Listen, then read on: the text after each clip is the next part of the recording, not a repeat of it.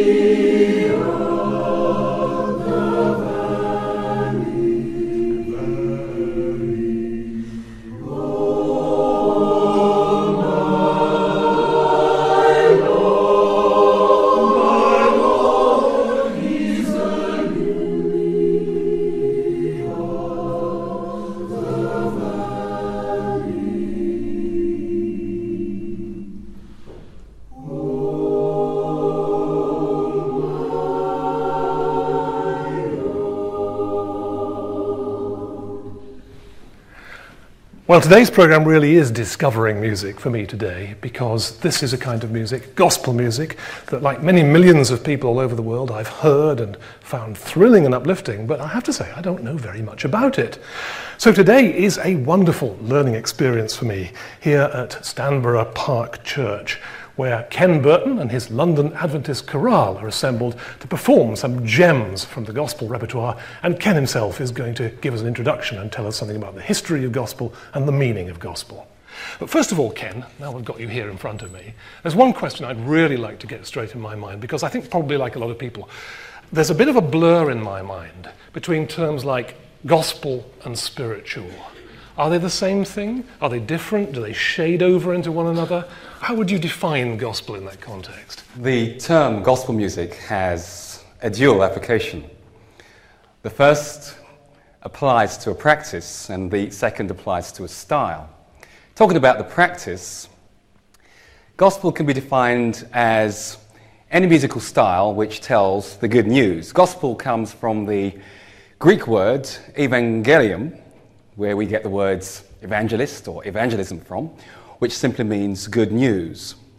So the telling of good news in song is gospel music. But gospel also has a distinctive style, which was birthed in antebellum America and started its life as the rural, unaccompanied spiritual, and later on developed into what we now call gospel music.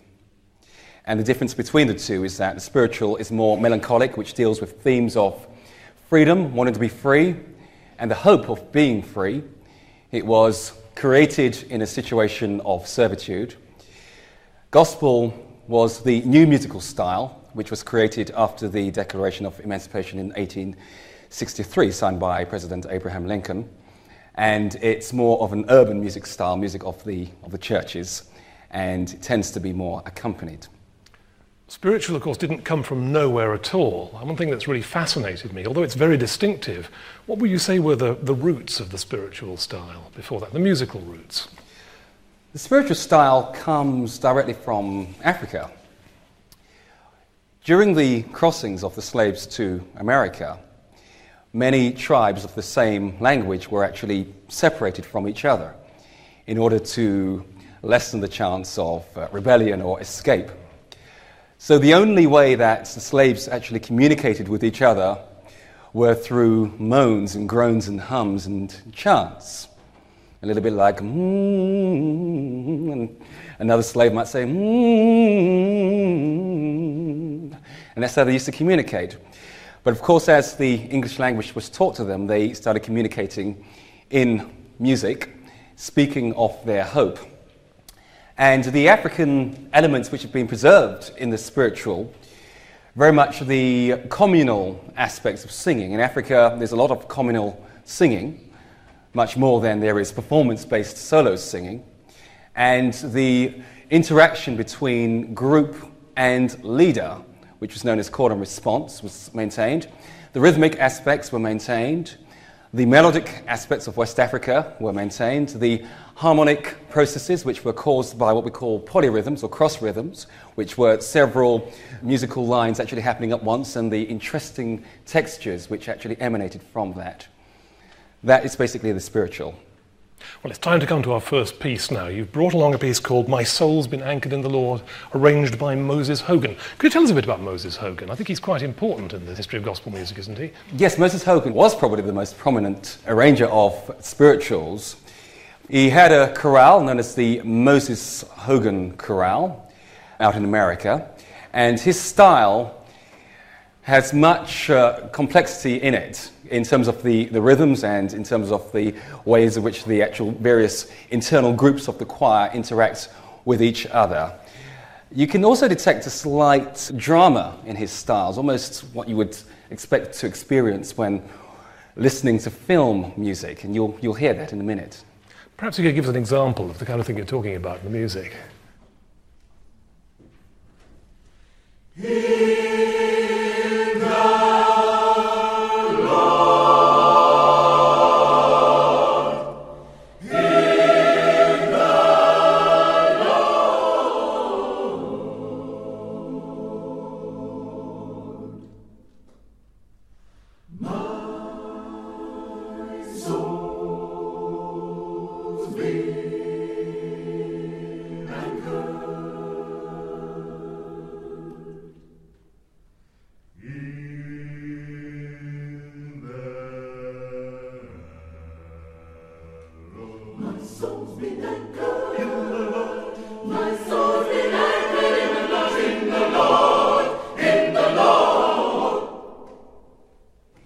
Idea. A very distinctive sound right from the start, isn't it? Indeed, but, yes. but it's the beginning of, of a long process of build up, isn't it? What does he do on top of that? On top of that, he does something which is very common in the performance of gospel music, which was beginning the song at a slower tempo, much more improvised, free meter, and then going into a much more measured tempo.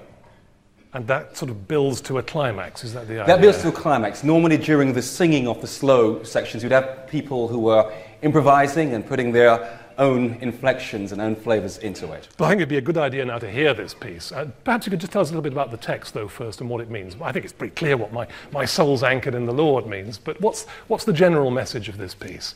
It's based on the parable which Jesus told about a wise man building his house on rock and a foolish man building his house on the sand, and the one who had his house on rock, the house stood firm during the storms. And that has been, in fact, a popular theme during the arrangement and the composition of hymns and gospel songs alike. So this song simply says that God is our anchor, He's our rock, and we stand firm on Him.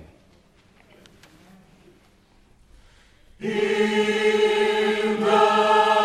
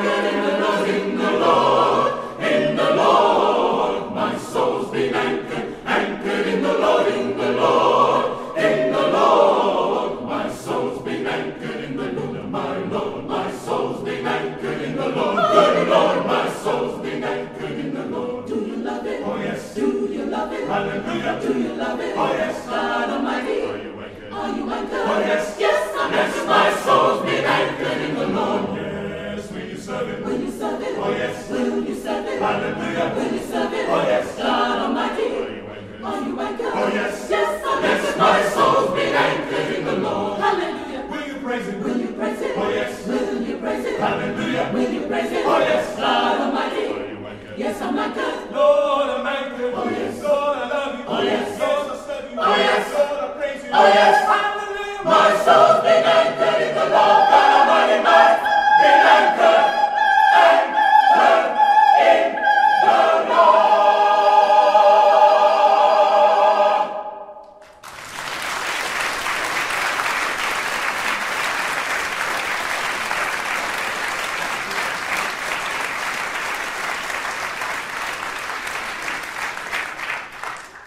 My Soul's Been Anchored in the Lord, the London Adventist Chorale, conducted by Ken Burton. Actually, one thing that was quite clear to me then, that I never really struck me before, Ken, was that there is, first of all, this great emphasis on every single word is kind of delivered at great length. You make sure that you know exactly what the chorus is singing before it gets into the development later. Is that typical of the gospel style? Absolutely. Every word was a form of release as people sang. So they would really stretch words out. And we ain't heard nothing yet. I can't Uh, wait. sometimes there would be several notes to one syllable. And that idea of spinning out several notes, melismatic style, is very, very indicative of the African influence. Is that particularly in the case of Bible texts? I'm thinking because, you know, these are people who often believe that the Bible was the Word of God, weren't they? There was a strong faith underlying, there still is a strong faith which underlies every one of these songs. And the Bible is the, the chief factor in, in terms of the song's lyrical content. Right, the next spiritual or gospel piece you've brought along is Great Getting Up Morning, and I gather this is your own arrangement. I had a try. And you've incorporated, uh, I gather, some ragtime elements in this? Yes, there are ragtime elements. The spiritual has been described as the, the root and the trunk of all of the uh, African American musical styles which developed from it, such as blues and jazz and soul and funk and R&B and so forth. And uh, one of the styles which grew out of the spiritual expression was the piano style ragtime. And within this arrangement, I've actually put a little bit of a ragtime Dixieland feel. Oh, could you give us a bit of a demonstration of that, please?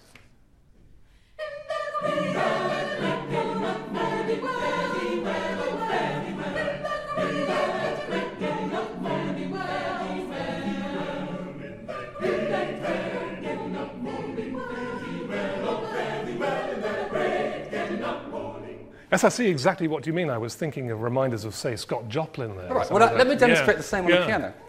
The inner parts are singing.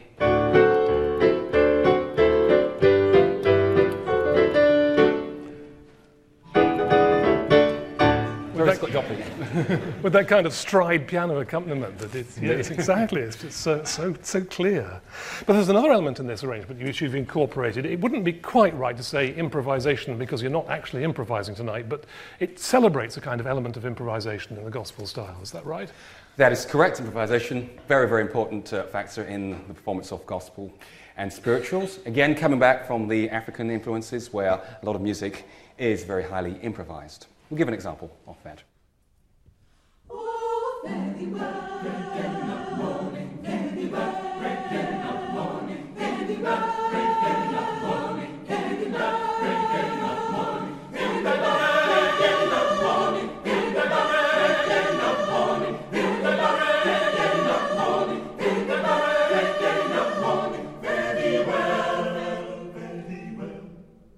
Now the title great getting up morning what's this about?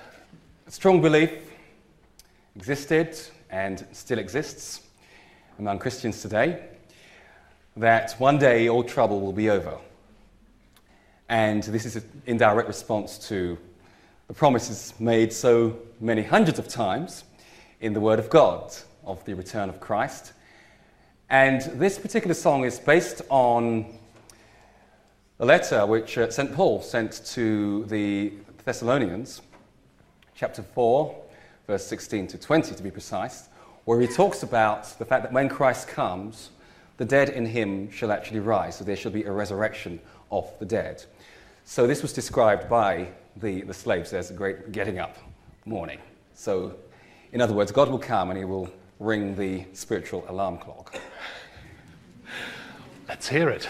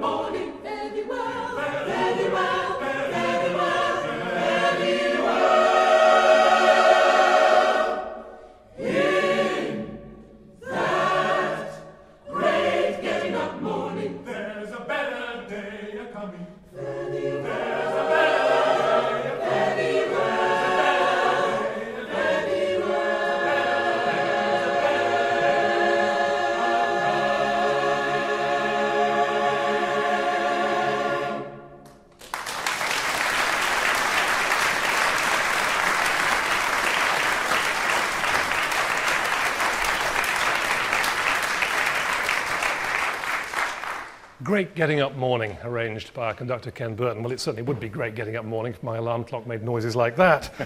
Uh, now, I gather that your next piece, Ken, is, is rather different. Richard Smallwood is a professor of music, so different sort of company this time. Professor of Music at Howard University in Washington, D.C. It's been around making gospel music for a very long time. Originally with the Richard Smallwood Singers, uh, an ensemble of about five ladies who could actually sing, really sing. Now he's working a lot with choirs. One of the chief characteristics of Richard Smallwood's style is the marrying of classical and gospel elements. And in this next piece we do, Total Praise, we will see how many of the traditional harmonies associated with classical music are actually integrated into a gospel setting. Yes, because when I was listening to you rehearsing this afternoon, I thought there was one passage that reminded me of Bach. It's the Amen at the end.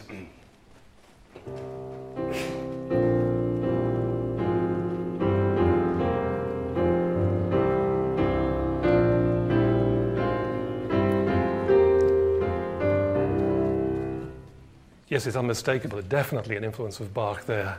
But how does this music, this kind of music, fit into modern worship today? All gospel is worship, all worship music. It loses its essence when it starts to become performance music. It's really about a shared experience of people who share a common faith in a living God.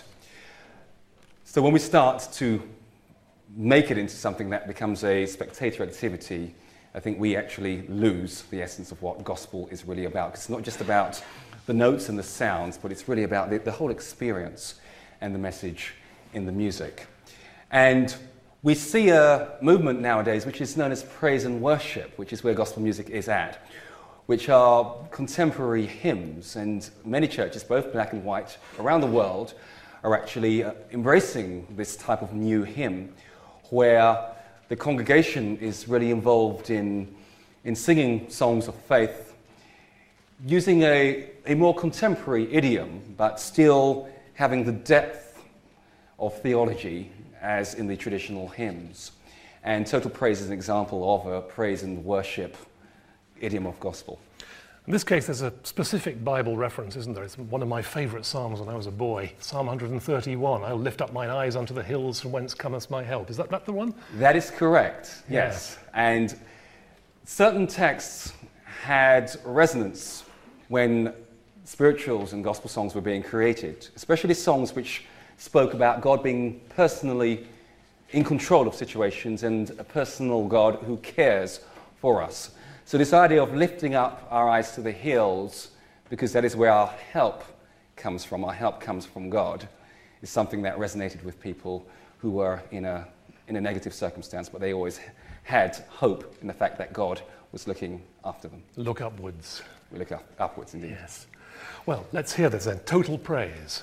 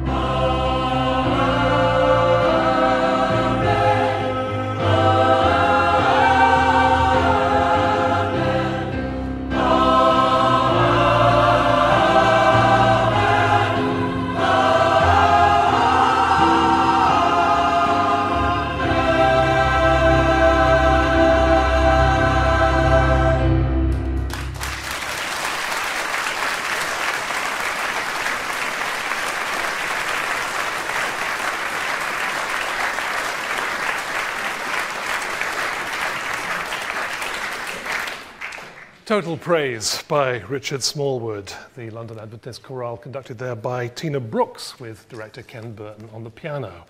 Now, Ken, one thing just listening to that, there, one thing that seems so typical of those gorgeous, scrunchy harmonies that really send shivers up the back of your spine. Um, are those a modern invention, or is that something that's typical of the gospel or spiritual style going right back? That is something much more of an innovation. Mm the marrying together of the two styles. And increasingly, we're finding many more gospel artists actually doing that. In fact, a lot of gospel groups are now using entire symphony orchestras. It still seems to fit the style so well. It does. It's an expression of faith to God. So I think that's what enables it to fit so well together. It's not just about musical elements, but the expression of faith. Well, now's the bit where audience participation is expected. So Ken is going to lead us. I don't think any celebration of gospel would be complete if it was simply just performance on a stage. We've all got to be involved in this, haven't we, Ken? Absolutely. And we're going to have the opportunity to go right back to an authentic performance of a spiritual. What you've heard the chorale sing this afternoon is known as the concertized spiritual. Spirituals in their natural form were much more improvised and much more repetitive and much more drawn out. But to make them suitable for concert performances, then they were actually adapted and arranged by a large number of popular arrangers. So, what we're going to do now is go back to the way in which a spiritual might have been performed before the concertized spiritual made its entry into this world. And we're going to use a spiritual entitled Wade in the Water. Underlying most spirituals is this element known as call and response, which comes back from the African practice where the community plays a very high role in everybody's life, and where the preacher of each community actually had a very high role and was highly esteemed. The call and response technique is simply where a call is made by a leader and response is given by the group. Guess who you are tonight? okay, you are the group tonight. And you're going to be responding by singing the words, God's gonna trouble the water. Can we say this together? The inspiration behind this spiritual, in fact, were two biblical stories. One is an account where Jesus met a man who was crippled from birth, and he was by a pool at Bethesda, and it was thought that on occasions an angel of the Lord would come down and stir the waters, and the first person to step in would actually be healed. The second account which inspires this song is where God actually parted the Red Sea for the children of Israel to actually pass through on their exodus from Egypt. So bear that in mind as you sing that God's going to trouble the water. Doesn't mean that there's a problem with your shower at home, by the way. now, for this, we're going to get ourselves into voice parts. So we have some sopranos here. Okay, and altos, and tenors, and basses, and don't know. right. Now, if you're soprano, you're going to sing this melody. God's a gonna trouble the water.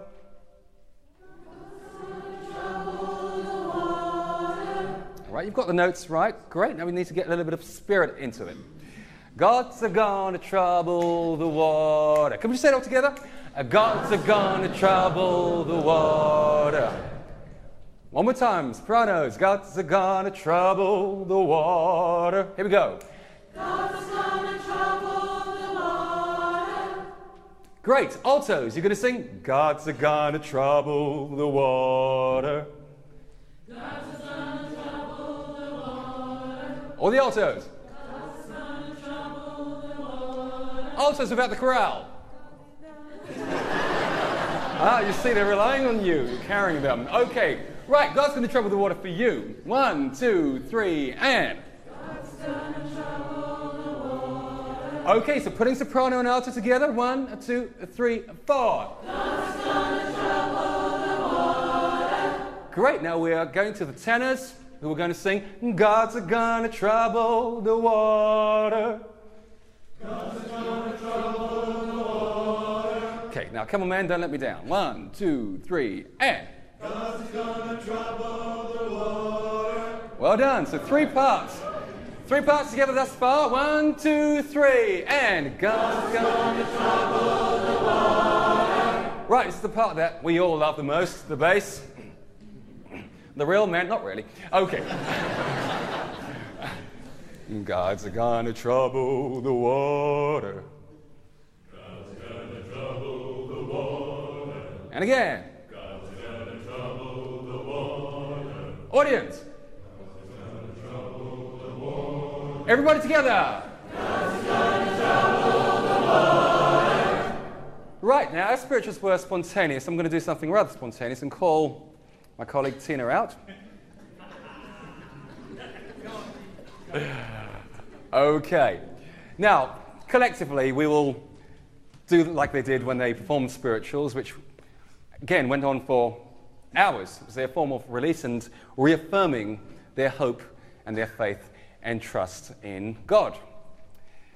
So, what we're going to do, we're going to sing call phrases, and then we'll indicate, well, I'll indicate to you when you sing God's gonna trouble the water. Okay, so let's just have a little rehearsal of this. Who's that man all dressed in white? Well, it looks like the leader of the Israelites. Simple. Okay. Right, now we're going to invite you all to stand, please. Now, each phrase is repetitive. But as these were sung, and this device is commonly referred to by its technical name, not just repetition, but it's known as uh, incremental iteration. I'll spell that for you. now, the inc- incremental iteration, incremental means that uh, when you repeat it, there is something different from the last phrase. Because this is music with meaning, even though it's repetitive, but each repetition means something different. So you've either got to think of an experience where God troubled the water for you, and then when you sing it next time, think of another experience, and then think of another experience, and if you can't think of another, then just imagine one. Okay, but each time you sing it, it's got to actually mean something. Okay, are we ready? All right. Wade in the water, wade in the water, children, wade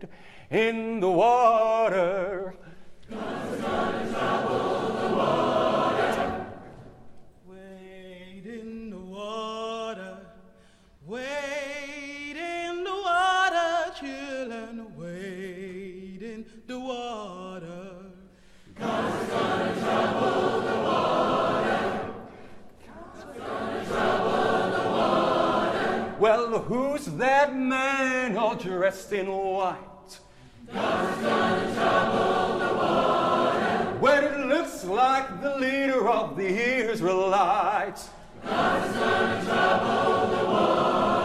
And who's that band all dressed in red? Well, it looks like the band that Moses led. Wade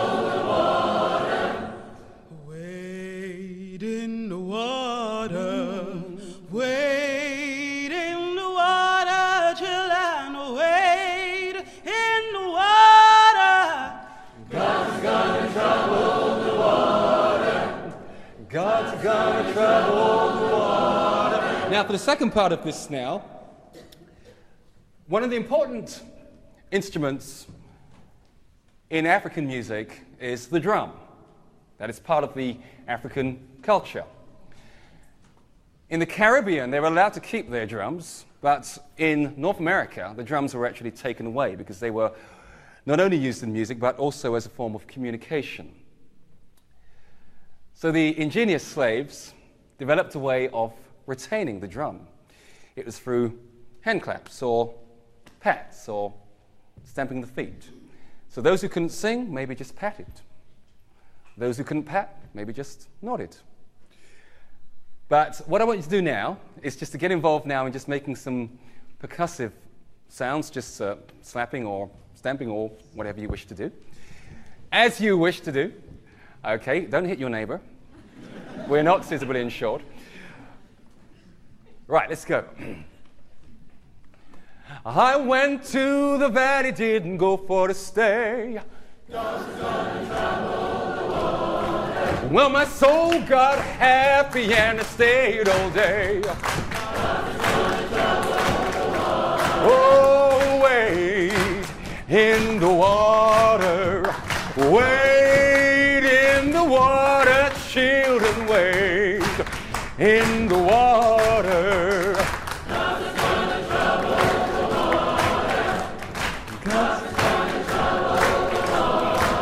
When I'm sometimes up and I'm sometimes down. But still my soul feels heavenward bound. Oh, wade in the water. Help me choir. Wade in the water, children, wade in the water. God's gonna trouble the water. God's gonna trouble the water. God's gonna trouble the water. Let's just hum that.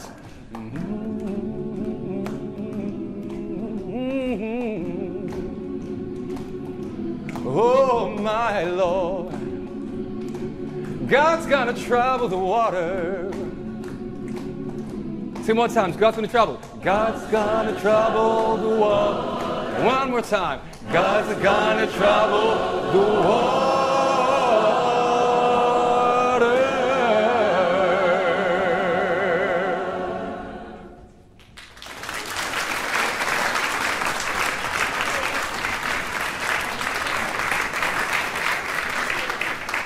Thank you, Ken. Thank you, London Adventist Chorale. And thank you, everybody, for really authentic taste, Auditions I think. tomorrow. Yeah, definitely, definitely.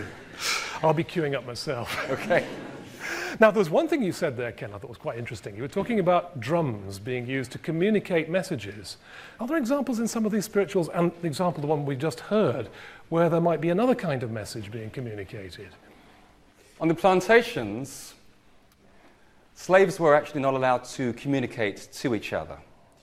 And the church was the chief instrument for social change. The slaves actually used to meet together in what they called a brush arbor, where the trees cross. And they used to have what they called invisible church. And in their singing, they were not only expressing their profound faith in God, but they also used the singing as a means of communicating to each other. In the late 1800s, the Americans started building a railroad which ran north. And on occasions, slaves would attempt to get onto the train in order to escape to freedom in what was their earthly promised land, up north in the United States or even in Canada. And very often they communicated in songs about the route of escape and some of the dangers on the way. So, one of the most popular spirituals is The Gospel Trains Are Coming. Get on board. Little children, there's room for many more. And this particular spiritual was thought to be originated with uh, Harriet Tubman, who was known as the, as the Pharaoh, not the Pharaoh, sorry, as the Moses, completely different character, as the Moses uh, of, of the time who actually helped a lot of slaves to freedom on the Underground Railroad. And the wading in the water, God's about to trouble the water, was an indication that something's about to happen and get ready to escape. So, coded messages really going on in these. Coded messages, but that mustn't obscure the fact that these songs were primarily about faith. But because this was a way of actually sort of masking it from the slave mm. masters at the time. They thought, of course, they may have just been singing their, their songs, but they, this was the only way that they could actually communicate to, to one another. Are there any examples of this kind of thing in the next piece we're going to hear, True Religion? The words of the next piece you must have that true religion or you can't cross here. And in the call and response section, there are questions posed. Where are you going, poor sinner? Where are you going, I say? And the response is, I'm going down to the river of Jordan. You can't cross here. So that was an indication of what might have been happening. So in this case, not a good idea to cross at this time. Possibly not. oh, let's hear then, True Religion. True religion. You must have that true religion, must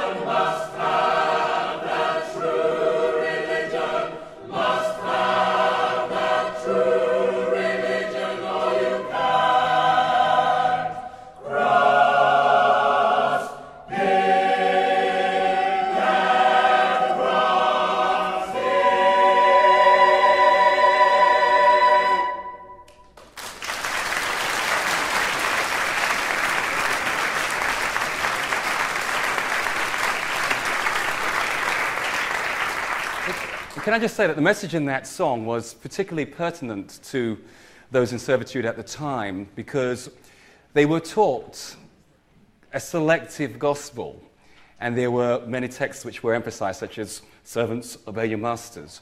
And it was felt that there was a slight hypocrisy actually happening at the time, how one minute they could be whipped or, or lynched or separated from families, and then slave masters would go to church the next day and, and praise God.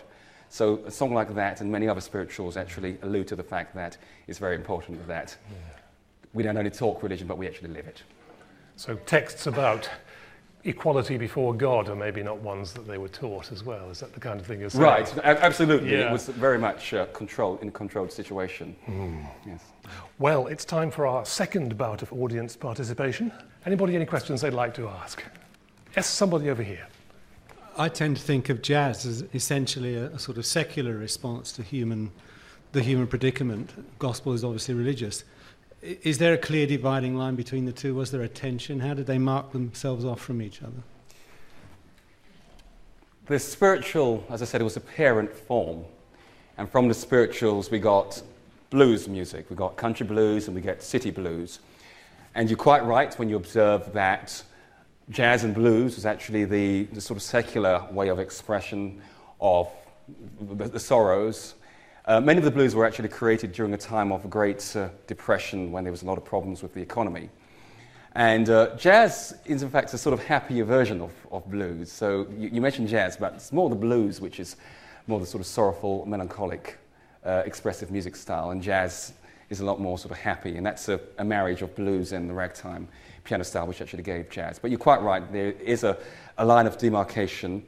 And uh, that was one of the reasons why spirituals were later on named spirituals to actually differentiate them from the style of music which was similar, but which was the blues. A lot of jazz musicians and blues musicians actually started out, didn't they, in, in church, playing in church. I think of Fats Waller, for instance, or Art Tatum. Indeed. The person responsible for the creation of what we now know as the gospel style, Hammond organs and, and the, the improvisation and so forth, is somebody by the name of Thomas Dorsey. And uh, Elvis Presley made a, a number of his songs quite popular, such as There Will Be Peace in the Valley and his most famous song, Precious Lord, Take My Hand.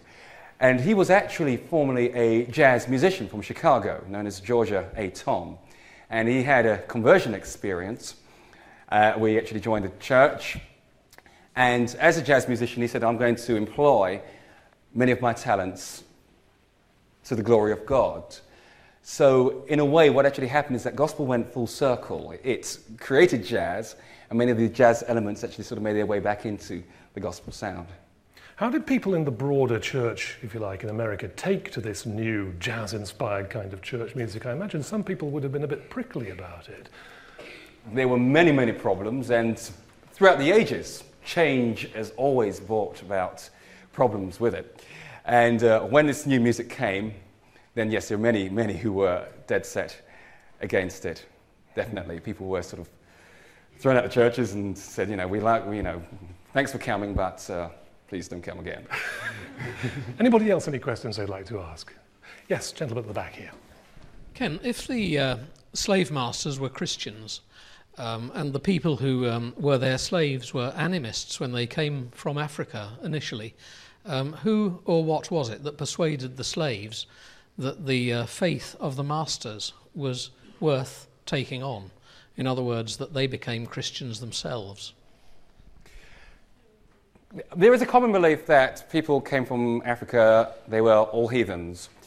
Um, people had spirituality back from Africa. Um, I'll, I'll, make that absolutely clear that uh, they did have a faith back from Africa. And you're quite right, there were many, several faiths represented, and animism was actually one of them. Because they were actually on the plantations of the slave masters, then they would have actually gone to, to church with them um, after emancipation, of course, the, the, slaves, well, no longer slaves at the time, created uh, their own churches and their own organizations. And as I said before, the church was the chief uh, vehicle for social change. So it wasn't just a meeting place for worship, but also to bring about a program of social justice as well. But in answer to your question, in, in a sentence, really, it was really uh, the, the, slave masters who actually introduced Christianity. But there was a faith which the Africans brought with them, and a lot of them were not easily tricked. When they were being taught sections of the Bible, they knew that certain things were missing. Do we know who composed the music for the earliest of the spirituals? No. In a word, that's, the truth. Uh, um, the, these were songs which grew out of um, African folk songs. And uh, people would have created them because these were work, a lot of these were work songs. People sang them as they worked. And in fact, the slave masters demanded the slaves to actually sing while they worked because it increased productivity. but uh, they sang because that was, that's, music is natural to African expression in every part of African life. You're born, you sing about it. You grow up, you sing about it. You go to college, you sing about it. You made a warrior or a chief, you sing about it. You pass your driving test, you sing about it. So everything, music is really interwoven into the fabric of African life. And in fact, there are parts of Africa where there is no single word for music as a self contained activity, and parts of Africa where there's no word for religion because all of life is considered sacred. You don't do religion and do secular. Everything, all of life is sacred, so everything is within a religious context. Um, so this was their way of actually communicating to each other. And when they went from plantations to plantations, they would actually take the songs with them, which is why you would actually find that very often you see different versions of spirituals in terms of the words. Because if we take them to one plantation, they would change the words a little bit, or they didn't quite hear what was said, and take another plantation, and the words would actually be, be changed around. So, our last number tonight, Jesus is a Rock. Does this show anything of the kind of African influence you've been talking about, Ken? The African influence of improvisation, freedom, talking about the immediate situation. The question was asked earlier about do we know who wrote the spirituals? And we don't know who wrote them, but there's a general clue as to when they might have been written due to their lyrical content, which is about the immediate situation. And sometimes the lyrics were borrowed from hymns of uh, the reformists such as Isaac Watts and Sankey and, and Wesley. This song actually has references which are from traditional hymns at the time, and that is an, an African American practice of actually taking snatches from the contemporary hymns of the time. Um, the general spirits with which a piece is sung, which is a very, very free, just let yourself go and express yourself, holding nothing back. And also the use of the pentatonic scale, which is a five note scale. Not being facetious, but you can find it on the black keys of the piano. The actual lyrical content, which speaks about very personal experiences. I mean, one of the verses says, As God ever made a way when you didn't have a dime, well, would be 10 pence in this country, um, he ever stepped in just right on time. Personal experience. Personal testimony, very Personal important in these things, course. yes. Well, thank you, Ken Burton. This has been a fascinating experience for me this afternoon, and particularly hearing your wonderful London Adventist chorale singing this uplifting music. So, here to end today's programme is Jesus is a Rock, performed by the London Adventist Chorale, conducted by Tina Brooks, with director Ken Burton at the piano.